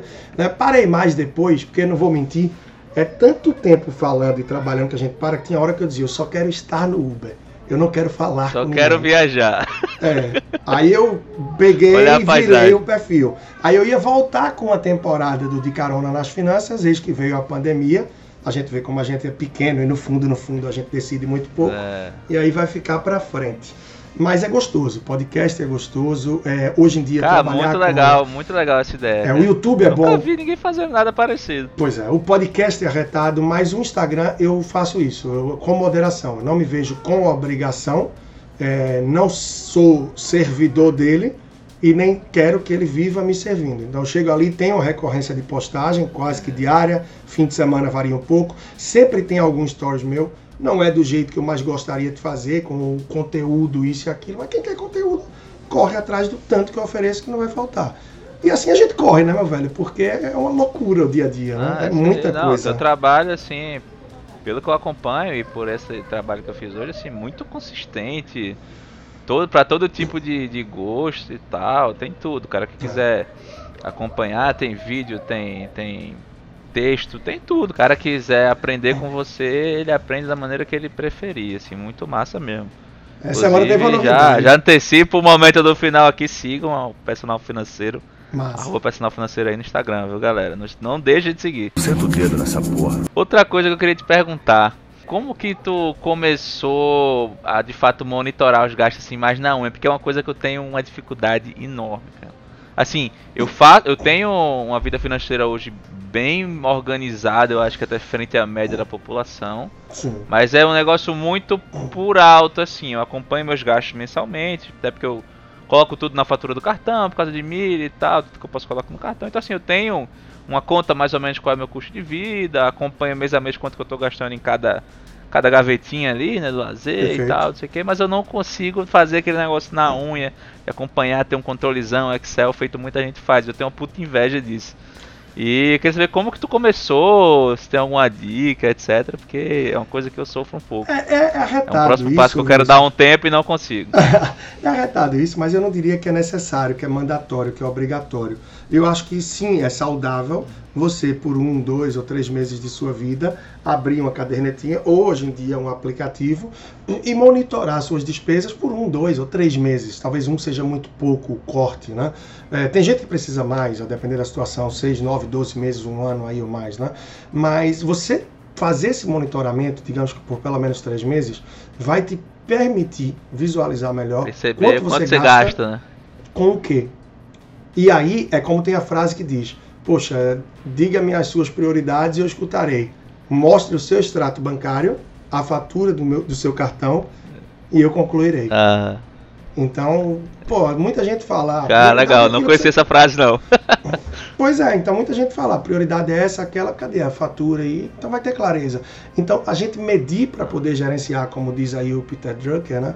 É essencial nesse sentido, porque se você mede, você pode gerenciar. Se você mede e gerencia, você tem base para tomar decisões. E ver aonde você está gastando mais do que gostaria ou do que se permitiria e encontrar, então, as janelas para poupar. E são essas janelas para poupar que vão te permitir avançar. E as pessoas são muito... eu acho que não refletem em alguns casos, quando vêm os pequenos valores e dizem, Leandro, não para mim, né, mas eu estou dizendo, se eu estiver falando agora e alguém...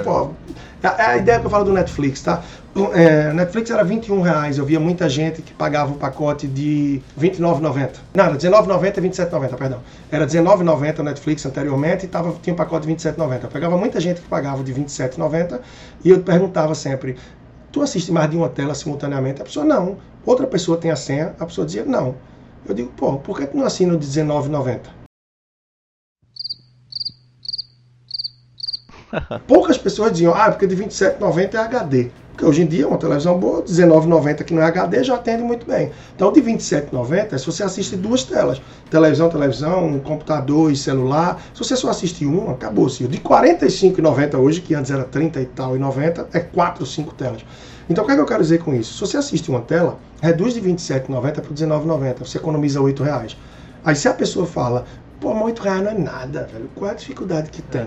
Você abrir o site do Netflix, botar login e senha, muda a forma lá do seu pacote, e aí se você multiplica por ano, como você vinha falando, 8 vezes 12 é R$96. Se 8 não faz diferença para você, 96 talvez já dê pra uma cerveja sem colarinho. Já dá pra... já paga uma continha no bar, já dá um almoço. Dá pro sushi. Então são esses pequenos valores que a gente não pode menosprezar, porque eles se multiplicam. E o pior, e o que a gente tem que estar atento é, uma frase que eu também gosto muito, eu acho que faz efeito e reflexão, são os pequenos buracos que afundam os grandes navios. e o orçamento das pessoas também.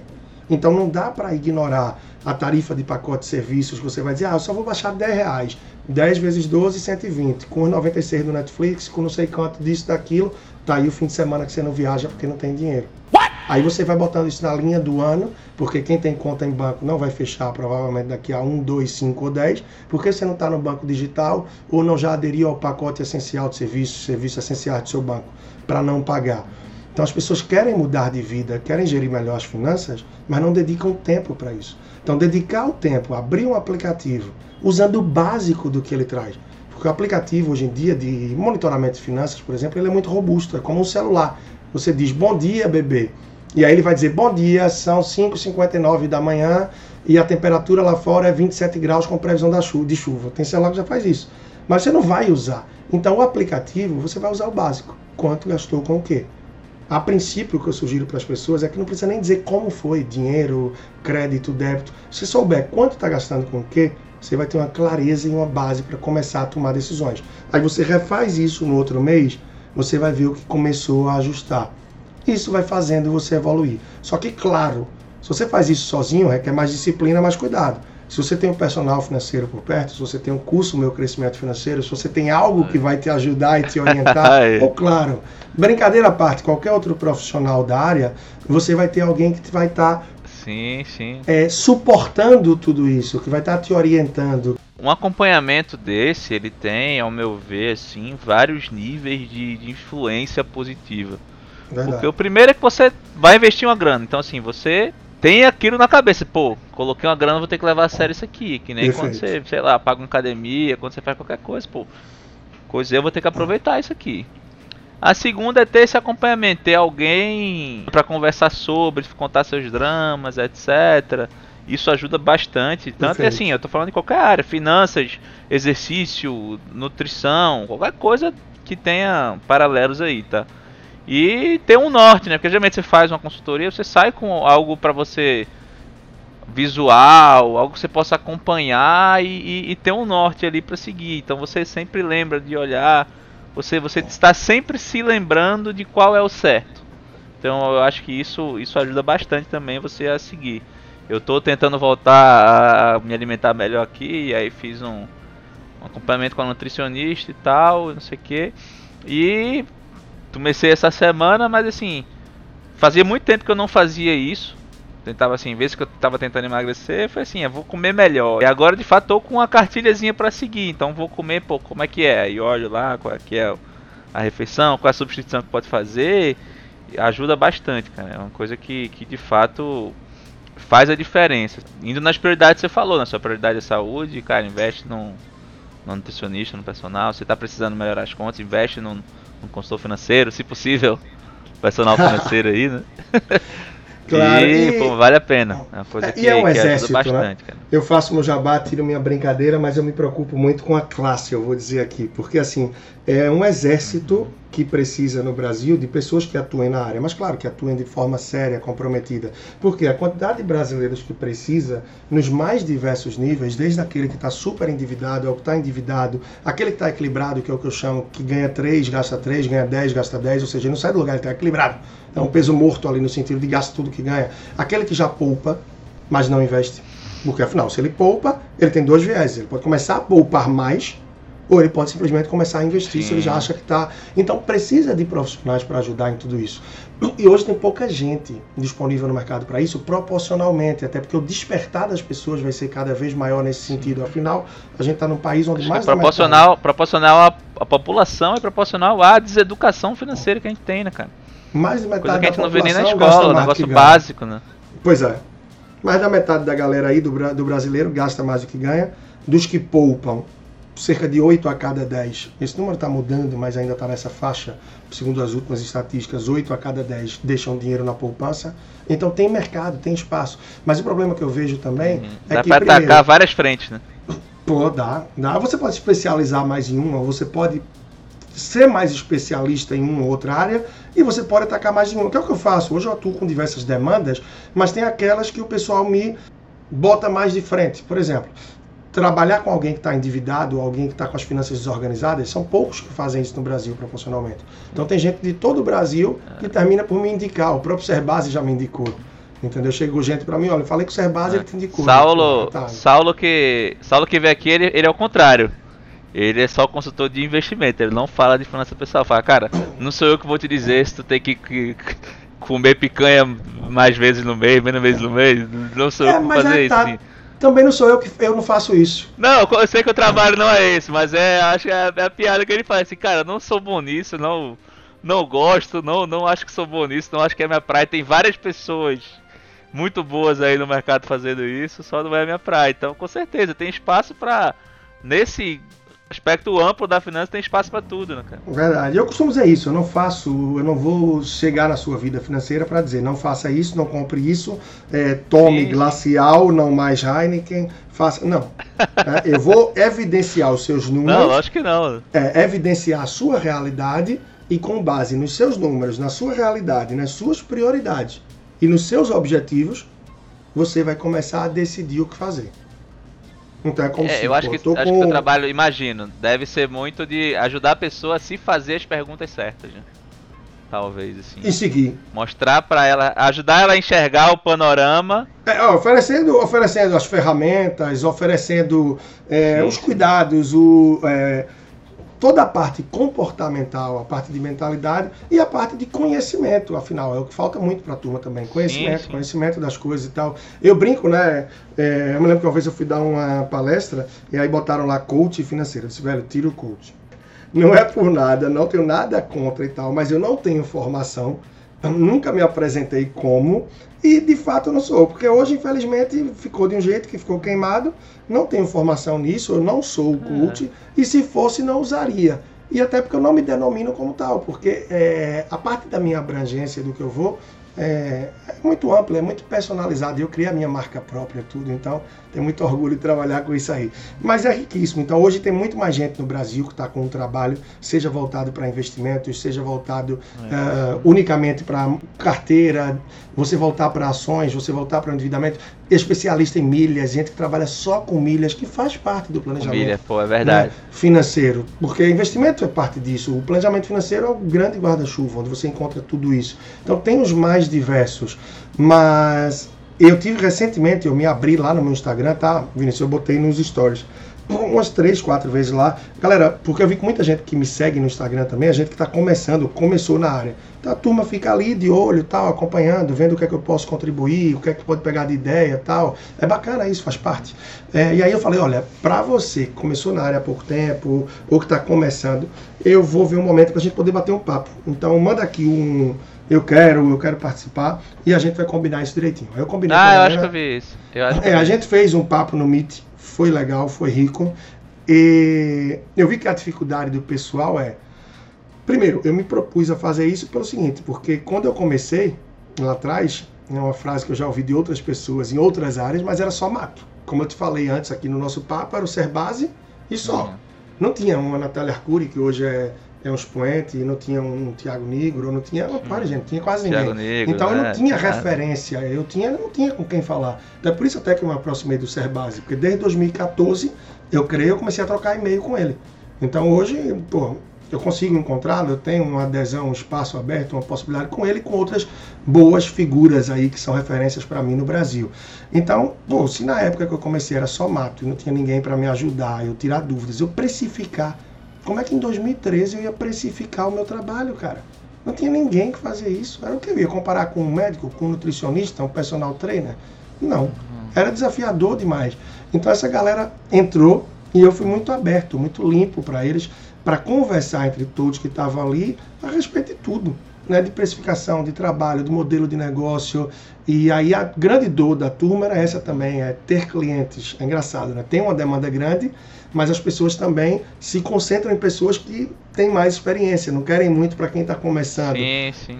Então, assim, foi uma conversa para destravar, para ajudar um pouco nesse sentido, porque como eu falava antes, foi uma coisa precisa gente atuando. Foi uma dor que João Skog, né, da Múltiplos, foi uma dor que ele compartilhou aqui quando eu comecei. Grande João, até agradecendo a ele aqui publicamente por ter feito a a ponte aqui. E uma coisa que ele falou também foi essa dor. No começo, tipo, ele não tinha benchmark, somente em Recife, então ele não sabia quanto que ele cobrava, não sabia se o produto dele era viável, ele foi descobrindo tudo isso no meio do caminho, né? Então ele contou isso de um jeito bem legal, até no episódio dele e tal. E é muito verdade, né, cara? É isso, então, hoje em dia você já tem... Você com certeza deve se colocar na pele dessas pessoas, porque você sentiu falta de ter isso no começo, né? Então, pô, vou dar... É tipo a parada do pai com o filho, né? Vou dar o meu filho porque eu não tive, né? É, parada eu meio, me abri, meio assim, né? Eu me abri com a galera, conversei, a gente começou de 9 horas da noite, foi até 12h40, até meia-noite e 40, 3 horas e 40 de papo. Aí teve gente que ainda me perguntou, pô, tu quer vender um curso, um treinamento pra essa galera aí, é pra estruturar e tal, não sei o que. Eu disse, não, velho, eu não pensei em nada disso, não. Eu pensei em trocar ideia gratuitamente. Se a turma quiser dizer pra mim, ó, formata aí um negócio, vamos te pagar e tal, eu penso, vejo se na minha agenda eu consigo fazer. Claro, é negócio, é dinheiro, é contribuição com profissionais da área que eu sei que precisa, faria com prazer. Mas não foi a intenção jamais, até porque eu já tô correndo como louco. E foi muito bom o papo com a galera. Até tava pensando essa semana se fazia de novo, se faz um grupo de WhatsApp com a turma. Eu pensei, pô, grupo de WhatsApp mais um, não vou conseguir fazer nada, eu tô fodido. Deixa a galera falar também que não vai, né? Mas é muita coisa, né? Tem dia a dia empenhado aí. Tem o Batalha Financeira, não sei aí se nas andanças que você viu com minhas coisas, o jogo Batalha Financeira, que é um jogo de tabuleiro que a gente começou a desenvolver em 2018 e finalmente em 2021, depois de 3 anos, ele vai sair do papel.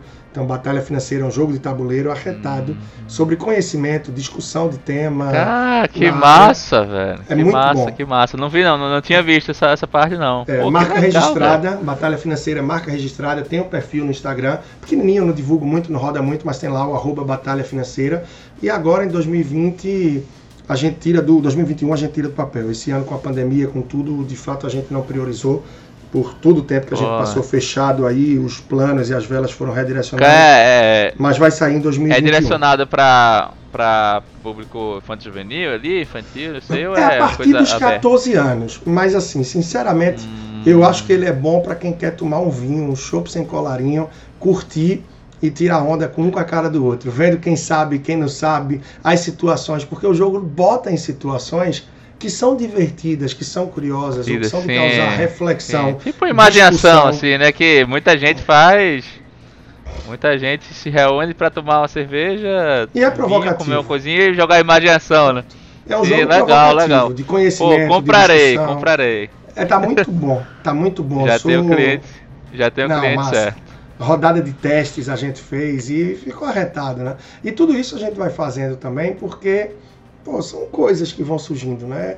Eu digo, a cabeça não para, é ideia fluindo, coisa o tempo todo. Então, e aí vem isso, né? De empreendedor, do que você tem. Então, linka lá que você falou do João Scog, né? Ele disse, pô, não sabia nem como fazer isso, aquilo. E às vezes quem se lança no mercado, quem se lança com alguma coisa, tem isso, né? De você tá correndo e você tá com a flecha na mão, não sabe onde tá o alvo, né? Então, você lança a flecha, corre na frente para desenhar o alvo. Então não dá para você ficar o tempo todo esperando onde mirar e onde é que tá o alvo. Tem hora que você lança para cima, vê onde vai cair, opa, o alvo é aqui, acertei no meio, foi. Aprende com erro, corre, vai atrás, faz acontecer e vida que segue, né? Mas é correr, é realmente fazer as coisas diferentes. Você tá aqui fazendo diferente, você tem sua rotina, teu emprego, teu trabalho fixo e tá dedicando um tempo para explorar algo que te dá prazer e que de uma forma ou de outra você vai estar contribuindo. E que com o tempo, muito possivelmente, sim, você pode rentabilizar teu podcast, isso vai surgir oportunidades para você. E vai, pode ser que aconteça, mas assim, meu intuito não é esse, eu faço porque eu gosto. Sigo muita gente, sempre acompanhei muito conteúdo, principalmente quando eu me mudei, passei a morar sozinho. Então fui consumindo muito e fiz, caralho, quero ter uma parada dessa minha, velho. E é muito, eu faço, tudo na minha vida foi assim. Tudo que eu gosto, eu termino me envolvendo em algum momento, metendo a mão, já fui atleta, né? Fui nadador. Correu maratona? Fui do diretor acadêmico na faculdade. Não, fui nadador de piscina, normal. Nadava maratona não rolou não, né? Não, maratona não. Correr não é muito minha praia não, sou da água. Não, retardo, massa. E aí, fui de diretor acadêmico na faculdade, porque sempre gostei de política e tal. Tive banda, porque sempre gostei de música e tudo. Qual era a tua banda Recife na época aí? Long Neck, existe até hoje, até inclusive, uma banda de pagode. De nome eu lembro. Eu fui muito envolvido com banda, com evento, porque como eu falei antes, eu fui de Grêmio Estudantil, de coisa de colégio e tal, então eu fiz muito evento, tinha lá o São Luís que a gente fazia do colégio, que era um concurso de bandas, e tinha altas coisas aí. E arretado, né? A gente se envolver em tudo, as coisas, tudo isso vai abrindo a cabeça da gente. É um diretório acadêmico, é um Grêmio Estudantil, é você fazer esporte, é você fazer parte de uma banda, de um grupo, tudo isso socializa, abre a mente e faz da gente, eu acho que mais completo, mais aberto para as novas possibilidades. Seu repertório, né, cara? Com certeza, isso é rico. Isso você vai fazendo conexões não usuais, né? E às vezes isso sai uma parada fora da caixa, sai de uma conexão dessa, né? Isso é arretado, não tenha dúvida. É muito bom.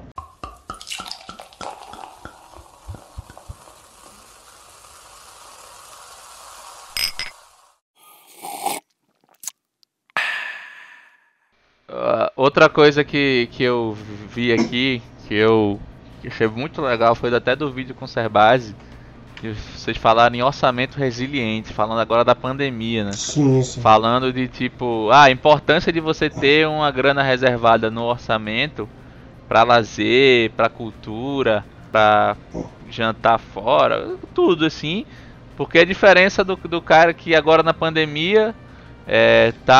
preocupado que, meu Deus, boleto, só chega boleto e tal, e do cara que tá tranquilo, porque apesar de até essa receita pode ter caído, mas só o que ele deixou de sair, de viajar, de fazer as coisas, compensou, e o cara tá até juntando uma graninha aí. Foi até o que aconteceu um pouco comigo. Eu tento setar meu padrão de vida assim, fixo num patamar, na possibilidade que o Rio de Janeiro me traz, né? Num patamar aceitável assim, mas muito do que eu gasto é com isso, que eu gosto muito de sair, de viajar, e acho que tô na fase que eu de fato tenho que fazer isso, aproveitar que posso, que tô numa cidade legal, que etc. Então gasto muito de fato saindo. Tem que ser, eu acho que tem que ter esse equilíbrio. Comendo assim, fora, etc. E assim, quando chegou a pandemia, isolei em casa, então só foi sobrando a grana, que até é maior do que costumava sobrar. Então, com toda a sorte que eu tive de ter não ter tido nenhuma redução de nada no salário, ter mantido meu emprego, etc. Lógico que não é a realidade de muitos, né? Só para deixar claro. Mas nessa situação, esse desenho do meu orçamento pessoal me favoreceu, né? Então, achei muito interessante esse conceito aí de orçamento resiliente. É isso, né? A resiliência é a gente cair, levantar, é a gente encarar uma situação desafiadora, difícil, mas saber encarar e não estar olhando para baixo, estar desviando o olhar. É a gente perceber diante do erro ou diante do acerto e saber comemorar e ir para cima, ou reconhecer e não baixar a cabeça, avançar. Então, se a gente vai para o orçamento resiliente em si, é um orçamento que consegue enfrentar as mais diversas situações, mas sem ser derrubado. É um orçamento que vai trazer flexibilidade, vai te trazer possibilidades diante de diferentes situações, diferentes momentos. E a verdade é que pouca gente tem um orçamento efetivamente resiliente. Por quê? Porque as pessoas, se tem, por exemplo, um remédio de R$600 para comprar no mês, talvez já quebre o mês ou vai ter que parcelar em 10 vezes, em 3 ou 5. Se a pessoa tem uma oportunidade de viajar num fim de semana com um amigo de fora que veio e quer ir para uma praia, ou quer ir para a serra, quer ir para algum lugar, a pessoa já diz, eita, lascou, não vou poder ir, ou como é que eu faço?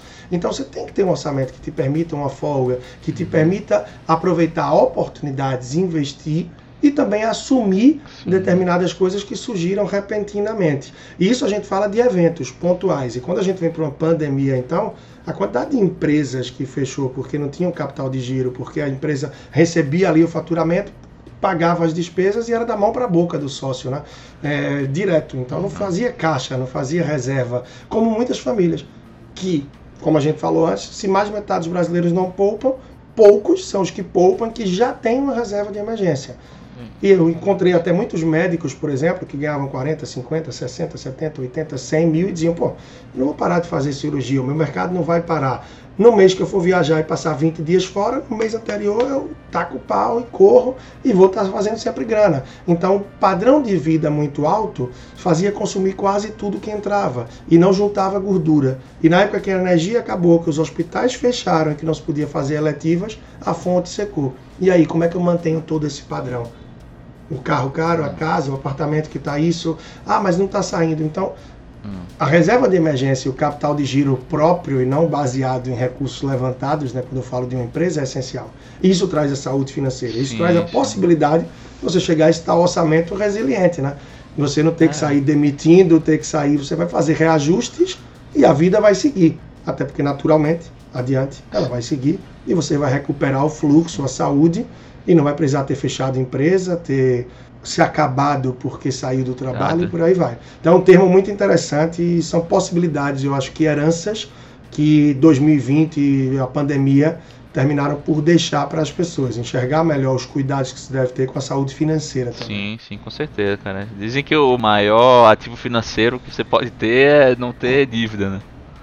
Porque, de fato, se você perde, sei lá, principalmente a maioria das pessoas que depende de um emprego, se você perde um emprego e você tem um passivo pra frente a pagar, cara, isso é complicadíssimo, cara. É muito... é o meio caminho pra inadimplência, né? Muito que difícil. Muita gente não sabe a diferença entre o endividado e o inadimplente, né? Muita gente nem se considera endividado, né? Eu vou dar uma palestra e pergunto, quem aqui tá endividado, levanta a mão. Ninguém levanta. Eu digo, galera, fecha aí os olhos. Quando eu perguntar quem tá endividado, levanta a mão, você levanta a mão rapidinho e baixa. E não olha pro colega do lado, não. Aí eu falo, pergunto de novo. E aí, fechou o olho? Quem tá endividado? Aí um bocadinho já levanta a mão. Aí eu digo, ó, eu levantei a mão também, eu tô endividado.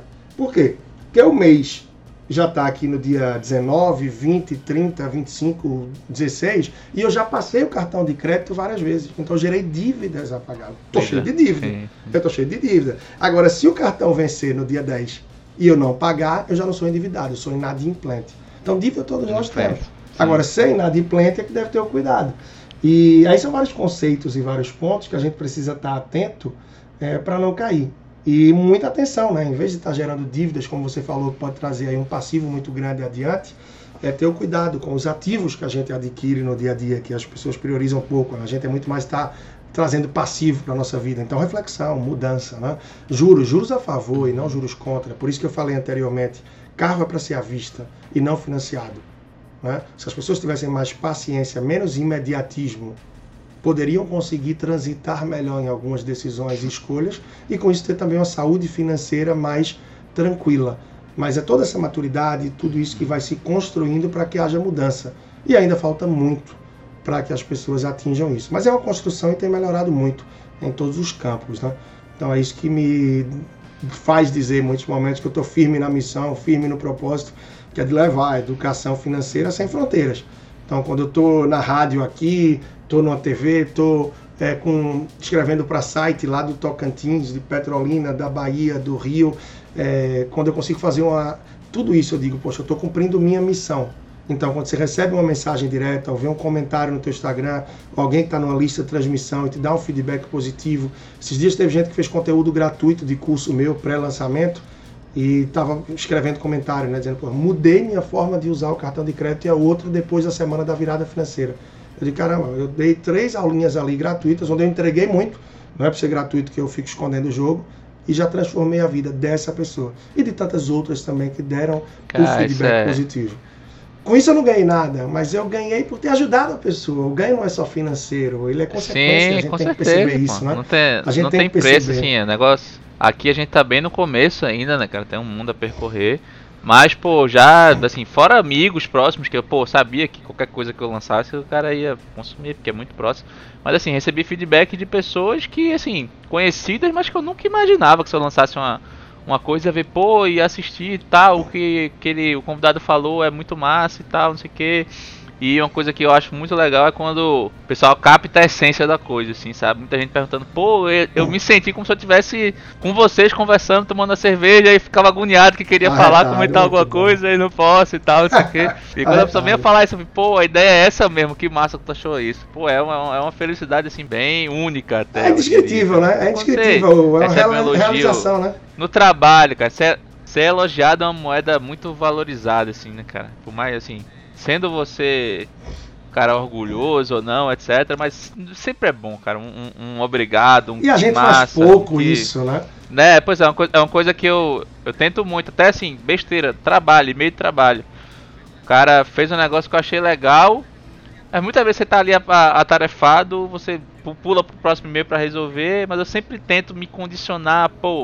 Esse cara fez um negócio legal, fez um negócio diferente, resolveu minha vida, me ajudou. Eu falo, cara, muito obrigado, tá massa. Nem que seja, às vezes, um OBG, às vezes... A gente não elogia, a gente é muito, né, e aí parafrase... Um OBG, às vezes, ganha o dia, a pessoa ganha o dia com um OBG, um MT bom. Isso, muitas vezes, pô, a pessoa tá num dia meio ruim e o cara olha ali, recebe... Fala, e aí, legal, parafraseando até o Chorão, né, hoje alguém te perguntou como é que foi teu dia, uma palavra amiga, uma notícia boa, isso faz falta no dia a dia. Não é? E aí vai. A gente nunca sabe quem são essas pessoas.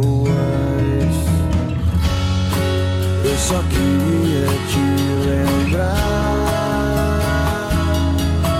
que aquele tempo eu não podia fazer mais por nós. Eu estava errado e você não tem que me perdoar. Mas também quero te mostrar que existe um lado bom nessa história. Tudo que ainda temos a compartilhar e viver e cantar. Não importa qual seja o dia, vamos viver, vadiar. O que importa é nossa alegria. Vamos viver. É tantas pessoas, ou seja, falta isso, né? Alguém perguntar, pô, como é que foi teu dia? Uma palavra amiga, uma notícia boa. Você liga a TV, é notícia ruim. Você vê isso, é bronca, aquilo. Então, cadê? Um feedback positivo, um pô, tá bonito hoje, fez isso, aquilo, ou chega aqui. Então, tudo isso é bom, né? E a gente falta com isso, às vezes, tem que reconhecer e tem que avançar, porque como você falou, isso muda o dia de uma pessoa. E a gente tem o poder de fazer isso com uma palavra, né? Com um olhar. E muitas vezes com gente que a gente nem conhece, né? Muito quando a gente pouco, cruza, né, a rua, não fala com o gari. É uma simetria enorme, né? Do trabalho que você tem para elogiar com o que ajuda a pessoa. Né? Exato. E assim, acho que muita gente tem uma percepção errada sobre elogio. Eu tava até lendo um livro que chama Projeto Desfazer, que é sobre a história de Danny Kahneman, do Rápido e Devagar e tal. A história dele, sim, com Amos e tal, escrevendo. E falando que o pessoal do exército israelense não elogiava e criticava, porque era uma política isso, porque eles sentiam que quando você elogiava a pessoa piorava e quando você era duro a pessoa melhorava. Só que isso na verdade é porque o cara só tá regredindo a média, né? Se ele foi bom e você elogia, ele vai... Se elogia no momento ápice dele de bom, você elogia, ele vai voltar... talvez pro normal ali, se é o contrário, você briga, o cara vai voltar pro normal dele, então não tem nada a ver, é uma lógica corrompida na cabeça de e lógicas gente, que podem ser mudadas, né? Lógicas e métricas que podem ser alteradas. A gente começou aí com o coronavírus, se dizia, olha, só precisa usar máscara quem tá contaminado, quem não tem o vírus anda sem máscara. Semana depois, todo mundo de máscara, sobe máscara do mercado, não pode usar máscara de pano, aí já não tem mais máscara, todo mundo usa de pano. Hoje 90% das máscaras, 99% são de pano. Então, por que continuar só criticando sem elogiar, porque se disse isso lá atrás? Então a gente tem que se modernizar, a gente tem que se atualizar, abrir a mente e testar, né? Testar, mudar. Quem empreende, quem tem negócio, quem lidera, quem está de alguma forma, sabe que é isso, né?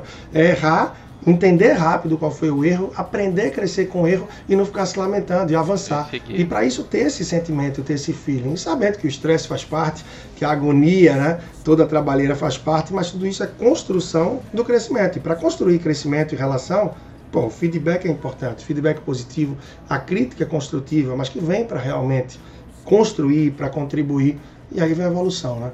O crescimento, isso é fantástico, a gente tem que se abrir mais para isso, na palavra amiga, uma notícia boa, isso faz falta no dia a dia. Vamos viver e cantar, não importa qual seja o dia, vamos viver, vadiar, o que importa é nossa alegria, tão natural quanto a luz do dia.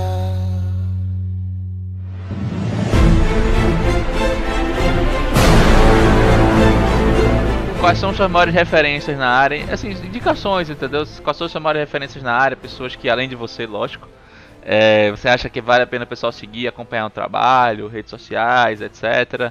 E livros, filmes, séries, documentários, palestras, qualquer coisa, qualquer material que você julgue que é inspirador, tanto para quem é iniciante no assunto, quanto para quem é iniciado. Eu sempre recomendo, né? Sempre que perguntam isso, inspiração para mim maior é o Gustavo Cerbasi, né? O Cerbasi sem dúvida, e eu acho que é pela consistência, pelo tempo que ele tem na área, por tudo que ele construiu e que trouxe, e quando, se eu digo que quando eu comecei era só mato, ele então tem o percussor dele aí, que seria o Jurandir Sell, que está no Instagram, e que é um perfil que eu recomendo que as pessoas acompanhem também, o Jurandir Sell, que é um dos dinossauros. Cara, essa eu não conheço. Dá uma olhada, Jurandir Sell, que é um dos dinossauros aí nesse universo da educação financeira, é muito bom. Então o Cerbasi, sem dúvida, por tudo que construiu é fantástico, não é à toa que ele tem aí 16 livros, fora as variáveis em português de Portugal, tudo que ele traz pra gente. Então eu acho que para mim, claro, não é número de seguidores que determina. Hoje a Arcuri tem mais, o Nigro tem mais, mas o Cerbasi tem todo um respeito, uma bagagem e um trabalho... Uma sumidade, né, cara? É único, eu acho que é único. Não tirando o mérito de tantos outros. Standard, né? Sem dúvida. Standard. Não tirando o mérito de tantos outros, né? E aqui também, né? A galera que está crescendo no nosso estado tem uma turma muito boa. Você falou aí do João, os meninos da Múltiplos, que é uma empresa, é uma turma que eu admiro muito. A gente falou aqui do Saulo, eu gosto bastante também. A gente tem o Rafael Seabra, que já é bem antigo aí em Recife, em Pernambuco, em nível nacional alçado há tempo, né? Muita coisa, é também muito bom. A gente tem o Arthur, que faz o trabalho aí plural também, muitas áreas, que abrange o financeiro, que é legal. A gente tem um crescimento, né? Tem muita gente mais que está começando, mas que já está... Quero trazer essa galera toda aqui. Tem muita gente que está com consistência. Né? De todos aí. E quem não veio ainda, eu quero trazer. Já vou deixar outro convite público aqui já convida, bota aí a corda no pessoal e vamos, que é muito bom esse papo que a gente bateu aqui. E mostrar um pouco mais do lado humano, o que é que está por trás do nosso trabalho, né? Que é o que eu sempre falo que é importante. Então, quando eu boto a foto de um filho, quando eu faço algum momento assim, quando eu lembro no Instagram...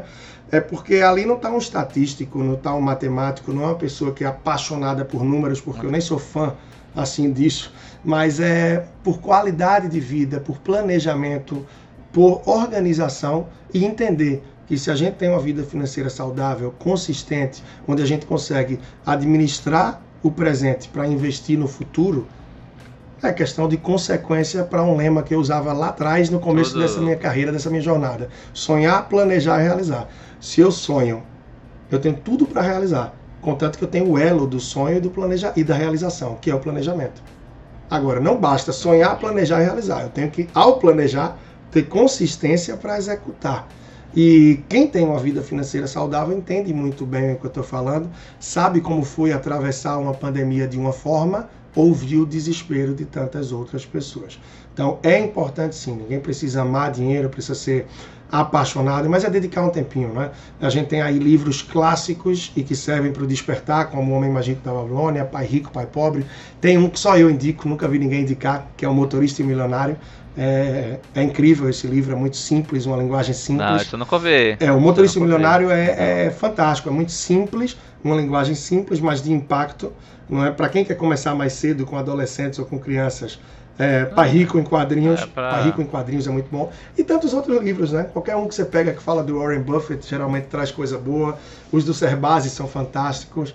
Tem muita leitura, tem muito podcast sensacional hoje em dia. Sem Colarinho, eu tô ouvindo falar aí cada vez mais que tá despontando. E esse episódio aqui legal. E aí é isso, acho que é dedicar tempo, né, Vinícius? As pessoas precisam dedicar tempo para mudar, seja lá o que for na vida. E na vida financeira não é diferente, não tem fórmula mágica.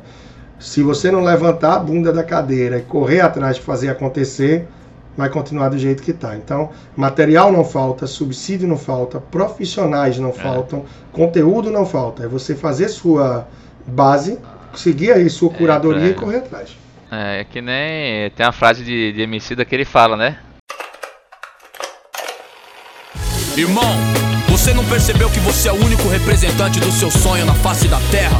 Se isso não fizer você correr, chapa, eu não sei o que vai. É por isso que eu falo, ou vai ou racha, às vezes desanima. Às vezes você pode olhar e dizer, hoje eu não estou com vontade, hoje não... Mas vai. E eu digo que o meu trabalho, por exemplo, é de alta performance pelo seguinte, porque tem dia que você vai parar ali com alguém, a pessoa fez um investimento para estar com você, e ela quer tirar de você naquela hora o melhor que você pode dar. Então não posso chegar ali e dizer... Eita, hoje eu tô cansado, hoje, caramba, tô com dor de cabeça, não. Toda vez que eu sento não pode se dar esse com alguém, luxo, eu tenho que fazer. E agora tá aqui o meu melhor à tua disposição. Show de bola, Leandro. Cara, muito obrigado pela... pela moral aí, pela presença, pelo papo, que assim, fora do comum, essas paradas do exterior aí, das tuas experiências, cara. Já imaginei que, já tinha expectativa de ouvir coisas interessantes e tal, inspiradoras e, pô, superou demais a expectativa, cara. Você é um cara muito, muito legal de conversar, tenho certeza que vai dar um episódio massa aí, porque o papo já foi massa e nosso mestre trigueiro aí vai fazer a mágica dele e vai dar um temperinho aí da edição no podcast, tá? E brigadão, cara, e assim, deixa teu recado aí, tua divulgação, o espaço é teu, a casa é sua. Bom, agradecer demais aí, Vinícius, muito bom estar aqui no Sem Colarinho, então certamente muita gente boa já passou por aqui, muita gente boa vai passar, e claro, para quem quer acompanhar um pouco do meu trabalho, que conheceu aí através de você, eu agradeço demais quem escutou a gente até aqui, ou quem pegou essa reta final, enfim, @personalfinanceiro, Personal Financeiro lá no Instagram é o meu perfil, e você pode encontrar no YouTube procurando por Leandro Trajano, e também aí na tua plataforma de podcast favorita, tá lá o meu, basta você procurar também por Leandro Trajano. E aí tem muito conteúdo, tem muita coisa boa. Vocês já deu para anotar aí, Instagram, Personal Financeiro, YouTube, podcast Leandro Trajano. E bota Leandro Trajano. Pode repetir que... Bota Leandro Trajano.com. Bora fixar na cabeça da galera aí. Então vamos embora, @Personal Financeiro no Instagram, Leandro Trajano no YouTube e no podcast. E o site, que você tem muita coisa boa, o meu blog tem conteúdo semanal, é só você botar leandrotrajano.com. Tá, leandrotrajano.com, e você vai ter lá o meu site, tem conteúdo institucional, mas tem o blog também, e é uma coisa que eu fiz, né, o meu site não é só o leandrotrajano.com, se você esquecer, você pode botar personalfinanceiro.com, você também cai lá, .com.br, leandrotrajano.com.br, pouparmais.com, investirmelhor.com, tudo leva para o meu site, então... Se perder, você não se perde, não. Sim, pô, massa. Beleza, então valeu, galera. Valeu, Vinícius. Muito bom o papo. Muito bom estar aqui com você. Uma honra, um prazer muito grande. E que seja uma caminhada aí de muito sucesso para você, que é um trabalho que eu vejo que tem brilho nos olhos. E sempre que os olhos brilham, o resultado vem. Demora um pouco mais, um pouco menos, mas vem. E muitas vezes surpreende a gente em relação ao que um dia a gente pensou. E isso é um pouco do que eu vivo. Eu durmo e acordo com brilho nos olhos, a faca nos dentes. Eu acho que eu fui muito além do que eu pensava quando um dia pensei em me abrir para começar a ajudar um pouco as pessoas com isso, que eu nunca imaginei ser uma empresa e um trabalho. E hoje é também aí todo o meu dia a dia, a minha rotina, né? Até o meu filho brincava um dia desse, dizendo, né, que ele é um mini personal financeiro. Eu disse, pronto, lascou tudo, então. É isso, um abração, meu amigo, valeu. Obrigadão novamente, aproveitando aqui o gancho, aproveita que você já abriu o Instagram aí, segue lá no Instagram, @semcolarinho, no Twitter, @semcolarinho_, em breve o canal no YouTube aí, se Deus quiser também, estamos se organizando, e muito obrigado pela sua audiência, por ter ouvido até aqui, e valeu, até a próxima! Então levanta e anda, vai, levanta e anda, vai, levanta e anda, vai, levanta e anda.